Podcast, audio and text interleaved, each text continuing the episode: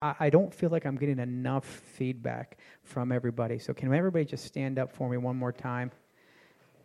All right, we're going to do a little bit of yoga. Anybody know what yoga is? We're going to do some stretches. All right, get that blood flowing. All right, take your hands, put them way out like this for me, all the way. Yeah. All right, yeah, you just hit. You just took the opportunity to hit your husband. That that just that's not what I was intending. Sorry, that was for the people on the live stream. They think think other things are going on. All right, now now take those hands and lift them all the way up, all the way up. Act like there's a string at the tip of your fingers and it's pulling you right up through the ceiling. You feel that? Some of you aren't doing it. No, no, you're just not with me. All right, now now I need you to close your eyes a little bit and and tilt your head back, but don't fall. Please don't fall backwards. Just tilt your head back, and now I want you to say something to God that you just love Him that you appreciate Him, that you praise Him. Let's just do that on your own right now. God, we love you. God, we appreciate you. God, you are great and greatly to be praised. We've come to magnify you, God. We are here to serve you, for you alone are worthy. God, you are, come on, God, you are great. God, you are awesome. There's nobody like you. Hallelujah. Come on, let's just give him a hand clap of praise tonight. Hallelujah. You can remain standing for just a moment. I don't know of any yoga that feels better than giving God praise. Amen. Amen. In the and we're going to start off in the book of John here tonight, a very familiar verses of scripture. It says, "These things that I have spoken unto you that you might have peace. In the world you will have tribulation, but be of good cheer. I have overcome the world." And for a moment, uh, tonight, I want to talk on the topic of peace in the times of trouble. So let us pray. God, we love you. We appreciate you. God, we thank you for what we feel in this place. God, we thank you for your word tonight. We ask you, Lord, to bless it. God, help us uh, to receive your word. God, help us to hear it tonight. Help us to apply it to our lives that we can leave this place differently than we came. In Jesus' name we pray. And everyone said, Amen. Before you're seated, look to your neighbor and tell him peace.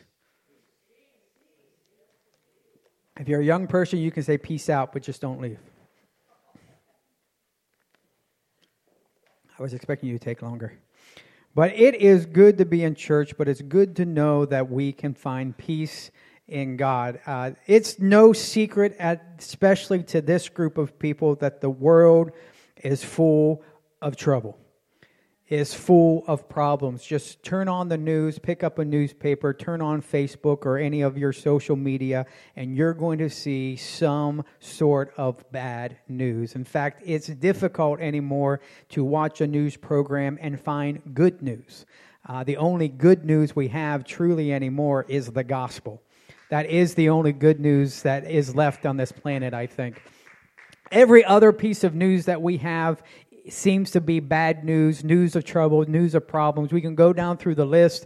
Uh, with elections going on next week, you're going to hear about inflation and interest rates increases, which happened today. The Fed raised their interest rates. Uh, gas and food shortages, wars. We hear about the wars in the Ukraine and Taiwan and, and North Korea. We hear about all the problems with climate change and whether, whether or not that's affecting us and how bad it's affecting us and disease with COVID-19 and, and, and now they're even talking about, I even was watching this program the other day about a new uh, virus that they discovered in Siberia that has been dormant, in their estimation, for over 125,000 years, that now is alive and well. And as they begin to continue to explore that area, they're worried about new viruses that are actually ancient coming back onto the scene and affecting mankind.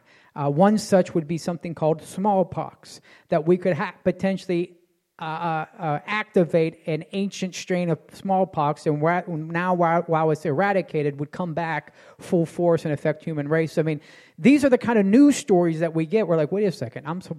How am I supposed to deal with that, right? How am I supposed to process that? How am I supposed to deal with, with news that says, you know, we're not going to have uh, heating oil this year, or we're not going to have food this year, or it's, it's going to be there, but it's going to be so expensive that I can't afford to buy it. You know, all, all these different things start coming. And how do, how do we handle that? Well, how the vast, pop, uh, vast majority of the population handles it is they don't. They develop anxiety. They develop uh, stress. They develop uh, all kinds of conditions that are all around this unpeacefulness, if that's even a word, this, this lack of peace in their lives. And I, I have a little uh, slide here, if you can go to the next slide for me.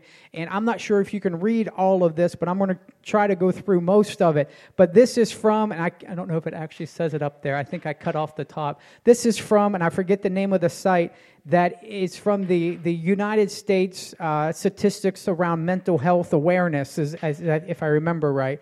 It says one in five U.S. adults experience mental illness every single year. So 20% of people in the United States experience some form of mental illness. One in 20 U.S. adults experience serious mental illness. One in six U.S. youth aged 6 to 17 experience a mental health disorder each year. 50% of all lifetime mental, mental illness begins by the age of 14 years old. Think about that. And 75% of mental illness by the age of 24. So if you're over the age of 24 and you don't have mental illness, consider yourself lucky. And if you don't know if you have one, ask your family. They may inform you that you had one all along. Suicide is the second leading cause of death among people aged 10 to 14 years old. 10 to 14. The second leading cause of death is suicide. This isn't on this page, but I went a little bit further and did a little bit more research. General anxiety disorder affects 6.8 million adults or 3.1% of the population. And out of those uh, and out of that population, 43% are receiving treatment for it. Panic disorder affects 6 million adults or 2.7% of the population.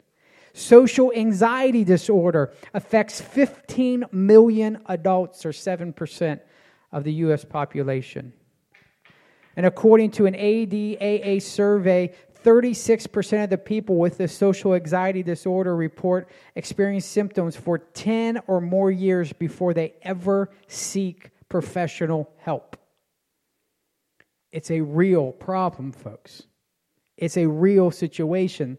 Specific phobias, so all the different phobias agoraphobia, acrophobia, uh, arachnophobia, those are just the A's. We could go through uh, a lot more phobias. Affect 19.3 million adults in the U.S. alone, which equates to about 9% of the population. And it also says that women are twice as likely to be affected than men. So now some of you women are afraid that you might have a phobia or a fear that you weren't aware of. So now you have a phobophobia. Not sure. But we have phobias going on. Obsessive compulsive disorder. I know a lot of people kind of make jokes, oh, it's my OCD kicking in. I have to have things in, in, in specific order. But true OCD or obsessive compulsive disorder affects 2.5 million adults every year. Post traumatic stress disorder, or PTSD, affects 7.7 million people in the United States every single year. And then there's this general category called stress. So all of that wasn't even stress. This, that was all the disorders anxiety, post traumatic stress disorder, the, the, the, uh, the general anxiety disorder, the obsessive compulsive disorder. But stress, it doesn't even give an estimate. It just simply says everyone experiences stress and anxiety at one time or another. The difference between them is that stress is a response to a threat in a situation, and anxiety is a reaction to the stress that every single person has these issues. Every single person has stress. Every single person experiences anxieties. Every single person has fears and things that they just worry and stress about. It's not uncommon for us to have that. So when we live in a world that just bombards us with, with bad news and bad situations, how in the world can we get into a place of peace? You see, God wants us to have peace. In John 10 and 10, it says, The thief cometh uh, not but for to steal and to kill and to destroy. But I am come that they might have life and that they might have it more abundantly. Understand that God doesn't want us to have a life that's consumed by fear, doubt, anxiety, and stress, but He wants us to have a life of peace. He, he affirms this in 2 Timothy when He says, God has not given us a spirit of fear, but of what? Power and of love and of a stressed out mind, right? Because, and of a sound mind. God wants us and delivers us peace in these times of trouble. We need to have peace in time of trouble. That is our job as Christians and as the light on a hill that can't be hid, as the salt of the earth. God planted us that we might bear fruit.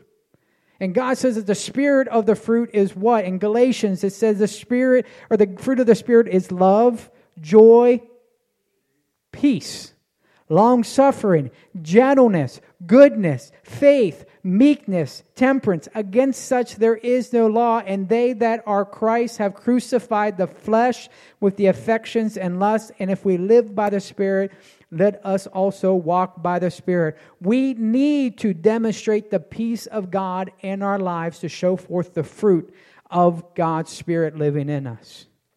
Even when things get too hard to bear, we can turn to God and He can give us rest. In Matthew, it says, Come unto me, all that labor and heavy laden, and I will give you rest. Take my yoke upon you. Learn of me. I am meek and lowly in heart, and you will find rest for your souls. For my yoke is easy and my burden is light. He wants to give us peace. So, how do we get there? How do we get to this place of perfect peace? How do we demonstrate a cool head when everyone else is losing theirs? How do we let this fruit of the Spirit flourish in our lives? And how do we get to this place where the stress isn't stressing us out? How many would love to live a life of no stress? It would be great, wouldn't it? The wrinkles would be gone the aches and the, and, and, and the tension in your neck and your shoulders, right? Gone. I'm not even going to take the unofficial polls that I do with your hands raised, but think about just in this room, let alone across this community or in in uh, in this state. But think about how many people take some kind of anti-anxiety medication. It's amazing. I didn't get that statistic. I should have gotten that for you but it is amazing. It, it, how do we get to that point that we can live in peace? And tonight we're going to discuss at least, and I know there's many more, but we're going to discuss six ways that we can have God's peace manifested in our lives. The first one is going to be a relationship with Christ can give us an everlasting peace. In John, it says, Jesus answered and said unto them, If a man love me, he's going to keep my words. And my Father will love him, and he will come unto him and and make our abode with him. We'll stay with him. We'll take up residence with them. In other words, God will be living inside of you. And he that loves me not uh, keeps not my sayings, and the word which you hear is not mine, but the Father's which sent me. When we enter into relationship with Christ, we can expect peace to follow. God is love. God is peace. A relationship with Him is different than any, any other relationship we can ever enter because with God, He will never fail. You know, I remember growing up in school and, and you know, even talking with, with my parents that there, there was an old saying that says, never say never, right? Never say never and always because you will always end up being wrong or I think it was always never right. I forget how it all worked. But never say never or always is what they always is what they always said. And but when we talk about God, we can literally say never and always. Because he will never fail. God will never let you down. He will always be there to encourage you to do the right things. He will always comfort you in times of trouble. He will never leave you because God is a spirit. He's everywhere all the time anyway. He will always be with you. He will be there when you need him if you maintain that relationship with him. What did that scripture say? We have to love him we keep his commandments, go to him in prayer, go to him in worship, go to him by going to church, go to him by reading our Bibles, go to him by drawing close to him. If we do that, the Bible says if we draw close to him, he will draw close to us, and we will find the peace that we need by knowing that we can trust in him and not worry. So many times we have relationships here on this, on this earth with, with our spouses, as our friends, or, or, or whoever, and we, we trust them. We love them. We hold on to them. And at times they still fail us. I love Christy, and I know she hates me using her as an example, but sorry, that's my wife. That's the only one I ever have, and probably the only one I will ever have, right? Okay, good. Making sure we're still okay. She says, Wait till after your example, and then I'll let you know. Uh, but there are times, I know this may be a surprise to some of you, that we disagree. There are times when she decides to be wrong. Because I'm, I'm not. She is when we disagree. That's how it works, right? Don't worry, I'll get told later. But there are times that she could possibly do. You know what? I'm going to flip this around. There are times that I might do something incorrect, that I might do something wrong, that I might do something that didn't meet her expectations, and she feels like she was let down. She still loves me, she still trusts me, she's still married to me, but I still let her down. And when we go to God with our relationship, sometimes we put that same uh, prejudice or that same bias onto Him that, well, there's going to come a day that you're going to let me down. I'm going to feel bad about it. But when we start le- leaning and resting on God, we know that He will never, ever let us down. There's never going to come a day where I'm going to be disappointed in what God has done. Think about that. There's never going to be a day where he didn't measure up to the awesomeness and majestic power that is God. He will never let us down, which means I never have to worry about my standing. I never have to worry whether or not He's going to come through again. I never have to. I can trust in Him knowing that He's going to take me through whatever problem I'm going through, and I can have peace. Amen? Not only that, he also left us a gift of peace of mind and heart, a gift that this world cannot bring. If we just continue reading down through that chapter in John and 14 and 25, it says, These things have I spoken to you, being yet present with you. But the Comforter, which is the Holy Ghost, whom the Father will send in my name, he shall teach you all things, bring all things to your remembrance, whatsoever I have said unto you. Peace I leave with you my peace I give unto you, not as the world gives, give I unto you. Let your heart be, let not your heart be troubled, neither let it be afraid. That last verse is so powerful. Peace I leave with you, peace I give to you. Let not your heart be troubled, nor let it be afraid. The whole uh, epidemic of fear and anxiety in our life is, can be summed up in one word, and it's fear. And when we lean into God and we lean into the gift that God has, and He says, I love you, and perfect love casts out all fear, the only thing that's left is peace. See, the peace that he gives is different than the peace that the world gives. You're going to hear about, I mean, definitely in, in, as we approach the end times, the, the terms of peace and safety. In fact, I heard it on the news just, just yesterday, I believe. Somebody was talking about peace and security. I'm like, whoa, here we go. Here, we, here it happens. Where they're talking about peace, and their definition of peace is the absence of conflict, the absence of active war. Throughout the 80s in the United States, we were at peace, but if you actually, it was really through the 60s through the 80s. I just remember the 80s. I don't remember the, the before then. But they called it the Cold War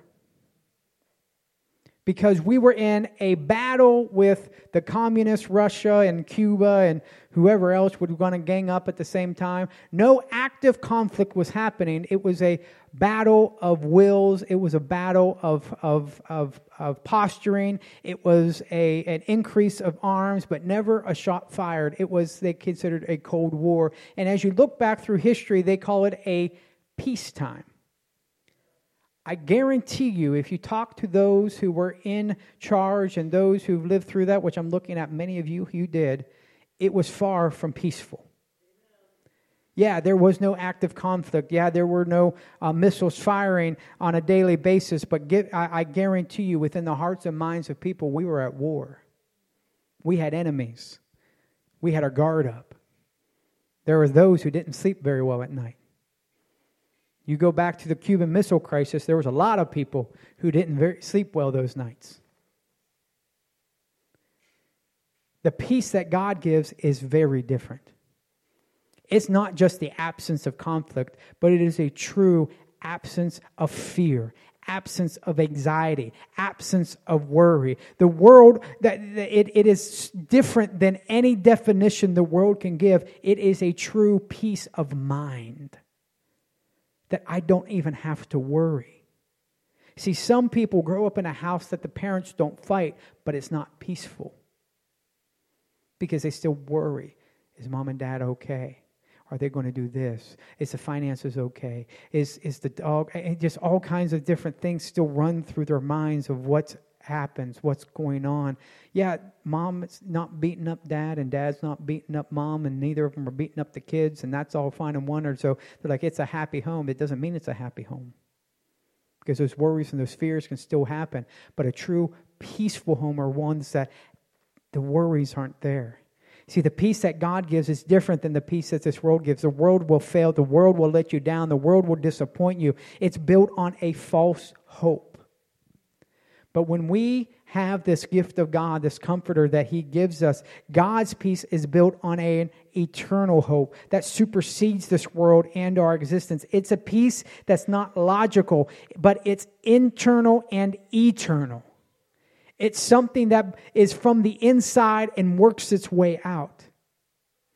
You see, so many things in this world are very external. They, they, they try to fix things on the surface, but God says, I'm going to go to the root of it and remove all fear, remove all doubt, remove all anxiety, and give you a peace in your mind and in your heart. It's a peace that I don't have to worry, I don't have to concern. It's a peace that it doesn't matter what's going on around me because that's not where my foundation lies. It lies on the inside where God is moving and God is living and God has filled me with the Holy Ghost and I can lean on that. That it doesn't matter what's coming my way. I don't, it doesn't matter if there's a disease affecting me or my family. It doesn't matter if there's a food shortage. It doesn't matter if my, if my car is not running. It doesn't matter because I have peace in God because I will trust them. that though I die, the scriptures say, yet will I trust him. I know that even death is a gain because I have peace in God. So, what power does it have over me? I don't have to worry. I don't have to be afraid. I don't have to have doubts because I have God living inside of me. How many are glad for that peace tonight?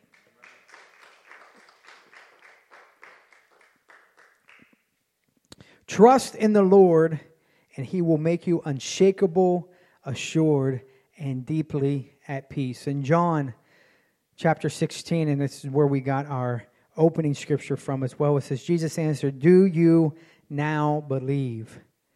Behold, the hour come and is now that you will be scattered, and every man to his own, and you, you shall leave me alone, and yet I am not alone because I have the Father with me. He's talking to these disciples and saying, Hey, it's going to come a pro- time where you're going to be all over the place, and I'm not going to be around physically. He's like, You're going to run into some problems. You're going to run into some situations where they're going to try to hunt you down and kill you. If that doesn't put some fear and some doubt and anxiety into you, I don't know what would.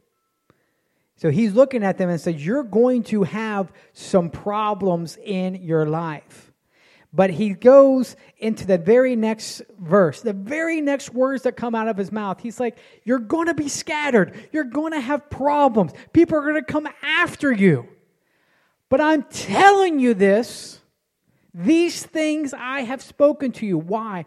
That in me you might have peace. You're going to have problems. I'm telling you that because you can have peace. Wait a second. What are you talking about? You're telling me bad things are going to happen so that I can have peace? What do you mean? He says, because in the world, you're going to have tribulation. Because you live on this planet, problems are going to happen. From the very fall of man, from when sin was entered into the picture, problems start to happen. This, I know I, am big on spoiler alert, so if you don't know this yet, this is a huge spoiler alert. The world is not perfect. I don't want to, I'm sorry if you didn't realize that. Humanity, not perfect. The person you love the most is not perfect. It's not. There's all kinds of problems, all kinds of situations, all kinds of things that happen. He says, all, This world, you're going to have tribulations, but be of good cheer, for I have overcome the world. If I can trust in God, I can have this unshakable peace that no matter what's coming my way, I can still have peace. See, as we stated, this world's full of trouble, but we and we as the children of God are not immune to these circumstances. I mean, after all, we take time in every service for prayer requests, right? What does that mean? We still have problems. We still have things that we can't fix on our own. None of our lives are perfect. I wish they were. It'd be a lot easier. But if they were, it would be called heaven. And we're not there yet. If it were heaven, we wouldn't need it. In this, if, if, if heaven was on earth, we wouldn't need a Savior. I'm so glad we have a Savior. Amen. But we can rest in Him that He has already overcome the world and we can have peace that through Him we will as well. Think about what Jesus did for us. I talked about the good news of Christ. He lived here on this imperfect planet, surrounded by problems hunted from when he was a child by king, the King Herod. He had to flee because he would have been killed. Don't tell me Jesus doesn't know what we're going through. The Bible says he was tried and tempted of all things in like manner and still sinned not. He overcame this world of trials and tribulations. He did it as a perfect sacrifice. He experienced everything we experienced and still didn't sin. He conquered this life and he conquered this world. But he didn't stop there. He also went on and conquered death, hell, and the grave. Brother Jason touched on this uh, uh, a couple nights ago when he preached about the keys of death, hell, and the grave, and how Jesus conquered them. And I, I really want him to go about another hour on just that topic because I think he could. Definitely. It would be it, really interesting stuff, but I'm not going to go in all that. But he conquered death, hell, and the grave, so we don't even need to be concerned or worried about which most are, are, most afraid of, of death and the unknown. That's what a lot of people are afraid of. What's their biggest fear? I'm afraid of dying. I don't know what's afterwards. we don't even have to be afraid of that because we are in Christ and we can trust that He already conquered that. We can have peace because we know what happens. We get to spend eternity with our Savior who, whom we already know. It's not a great unknown for us. It's not some distant thing or a, a ethereal uh, a conclusion of, of scientists and, and, in hypothetical theories. It's, it, is, it is a grounded item because we know who our Savior is. We know who our God is. We have a relationship with Him, and we know that if we stay with Him and we do the things that He wants us to do, that no matter what comes, we will have peace either in this life or the next because God's peace is eternal. Amen? Amen. If we live a life that pleases Him, He will make peace even with our enemies. In Proverbs it says, When a man's ways please the Lord, he makes even his enemies to be at peace with him.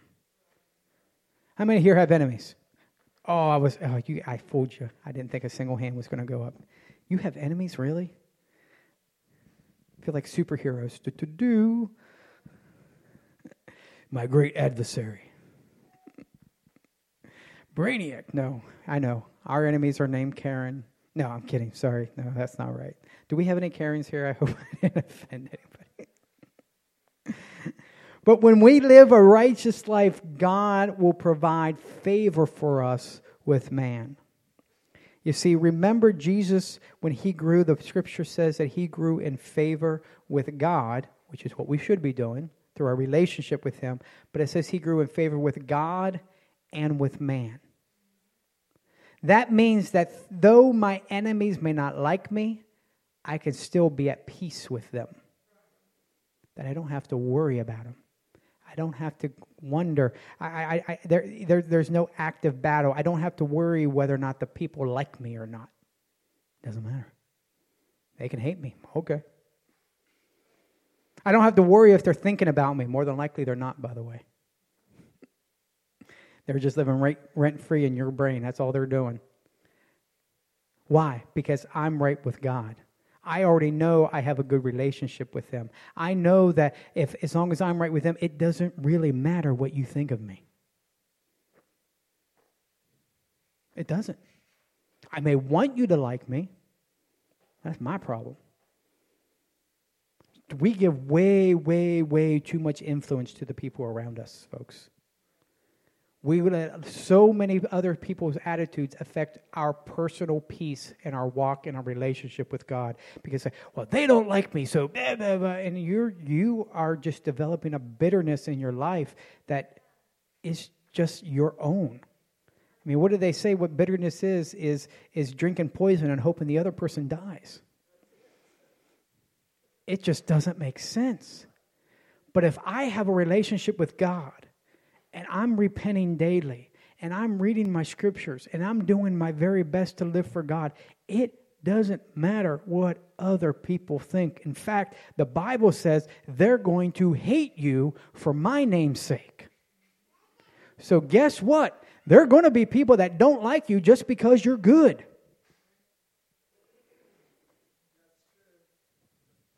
That's all right, folks. You love them anyway and you move on. When you have a relationship with God, that peace that comes in the presence of my enemies, you could be sitting next to the person who you know would stab you in the back as quick as you can turn around. Go for it. Because I know who I who I'm whose side I'm on. I know who I have a relationship. It's not with you, it's with him. The psalmist said it best, I think, in, in, in the 23rd Psalm, which we know the Lord is my shepherd, I shall not want. He makes me to lie down in green pasture. He leadeth me beside the still waters. He restores my soul. He leads me the path of righteousness for his name's sake. All that first part of the 23rd Psalm is about the peace that God gives us. But then he goes a little bit further, and, and, and verse 4 he says, But even though I walk through the valley of the shadow of death, I will fear no evil. There's no fear there. There's no worry. There's no anxiety. Why? For you're with me. My relationship is with you. Your rod and your staff, they comfort me. I, I, as long as I can depend on God, I don't have to worry about what's going on around me. He says, You prepare a table before me in the very presence of my enemies. I will sit down and have dinner with the people who hate me the most. You ever been eating with somebody and you had to wonder, do I need to check this food? I've been there. Usually after I got Christy mad at me. Honey, that kind of looks a little bit like spit. Nope, nope, it's seasoning. It's good for you. Would you like some honey? Nope, nope, that one's for you. Kids, no, that one's that one's dad's. Kidding, obviously. But I can sit down at dinner with my very enemies. But he's going to anoint my head with oil and my cup runs over. What does that mean? That means I'm filled with his spirit. There is no room for fear. There is no room for anxiety. There is no room for doubt. There is no room for stress because surely his goodness and mercy shall follow me all the days of my life, and I will dwell in the house of the Lord forever. When I have my relationship with God, I can still even have peace, though I'm surrounded by those who want to do me harm. I'm so glad of the powerful peace that God gives us. Amen. God will protect our minds with peace if we meditate on him. And Isaiah says, You will keep him in perfect peace, whose mind is stayed on you because he trusts in you. Beyond my actions, my mind also has to be surrendered and belong to him. If you truly want peace, it's more than just doing, going through the motions. It's more than just showing up at the church. It's more than just paying your offering. Those are just physical manifestations of the things that are going on on the inside, hopefully. You've got to get your mind right. There are those that live away that will fool you and me, and they just appear to be good people. But if they were completely honest and completely transparent, they are still full of unrest, fear, and anxiety. You would be shocked at the number of preachers and pastors and teachers and evangelists that preach awesome messages and we can respect them and they do great things for God. But if they were truly honest and transparent, their minds are filled with anxiety, doubt, and fear. You'd be shocked at the people who sit next to you on pews or in conferences that are just filled with, are still filled with unrest and, and, and stress. Why? It's because they may be doing the things that, they, that they're supposed to be doing, but haven't fully had that transformation of the mind. In Romans, it says, Be not conformed with this world, but be ye transferred by how? The renewing of the mind. That you can prove that good and acceptable and perfect will of God. It's got to happen here. It's got to happen in your mind. It's more than just going through the motions. You're no more a Christian uh, by sitting on a pew than you are a car by standing in your garage. It's just the location of where you are. I can go to a jail, doesn't mean I'm a prisoner. Right? I can stand in a garage, it doesn't mean I'm a car. I can go to a church, and doesn't mean I'm a Christian. I've got to change my mind. I've got to get renewed. I've got to have that transformation occur. We need to keep him in our mind. We can be in church and in a good service and, and come around the altar, but, but that happens, and sometimes we just can't shut our minds off.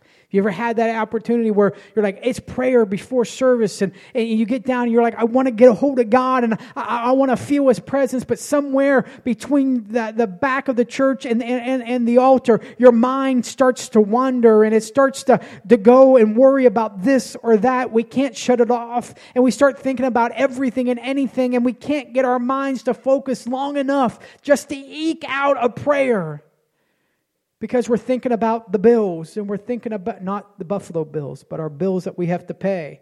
We're thinking about our family. We're thinking about the sicknesses. We're thinking about this, that, and the other. And not that those aren't things we need to consider and take care of, but when we come to God, we've got to be able to shut all of that out and say, God, I give it to you.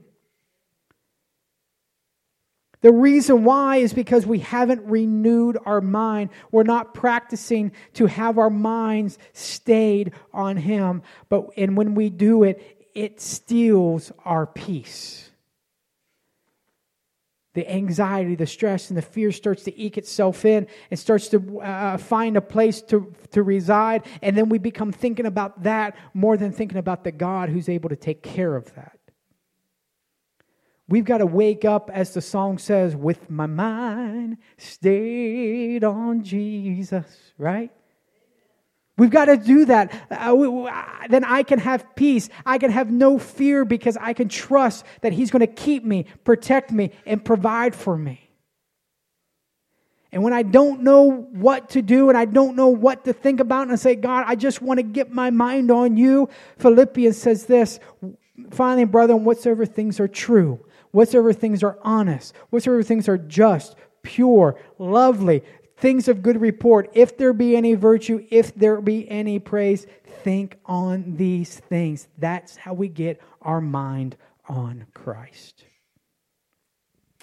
And then lastly, let God know what is on your mind, and He will give you peace despite how you should feel uh, uh according to this world. In Philippians and 4 and 6, just prior to the verse we read, it says, Be careful for nothing, but in everything, by prayer and supplication, with thanksgiving, let your requests be known to God. You've got to let God know what's on your mind. But God can read my mind. Yeah, you're right. But He wants you to tell Him what's on your heart, what's on your mind. Out of the abundance of the heart, the mouth speaks. What are the things that are bothering you? There is no better therapist than God Almighty. We've got to make our requests made known to God. And in verse 7, and the peace of God, which passes all understanding, will keep your hearts and minds through Jesus Christ. Think about how simple that is. If I take everything to God and prayer and supplication, make my request known to Him, then the peace of God that I can't understand that's beyond human comprehension is going to keep my heart, my emotions, my feelings, and my mind, my sound mind through Christ Jesus. If we do let those things, those stressors, creep into our mind and they become something that we begin to focus on and they begin to steal our peace, I want you to understand that that is okay. You're not too far gone. There is still hope. It doesn't mean you're doing something wrong or failing in your walk with God. That it only means that you're human and you're living in an imperfect world. Understand that God cares about you. He cares about what you're going through, and He wants you to tell Him what's on your mind. Again, I'm going to use Christy as an example. Every day she comes home, you know what I get to hear about?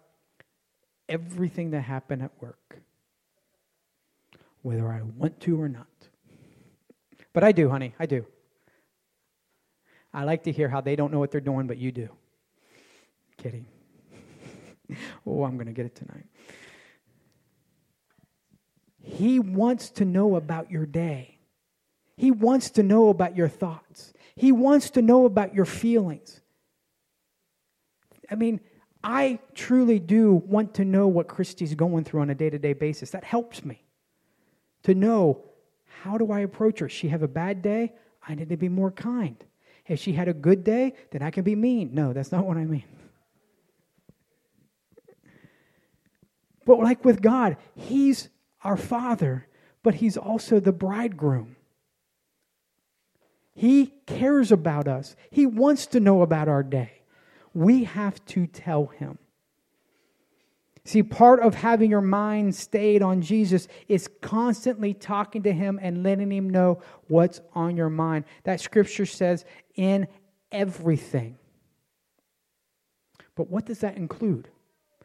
Is that your children? Yeah. What about my spouse? Yep. Everything. Well, what about my job? Should I tell them about my job? Yeah.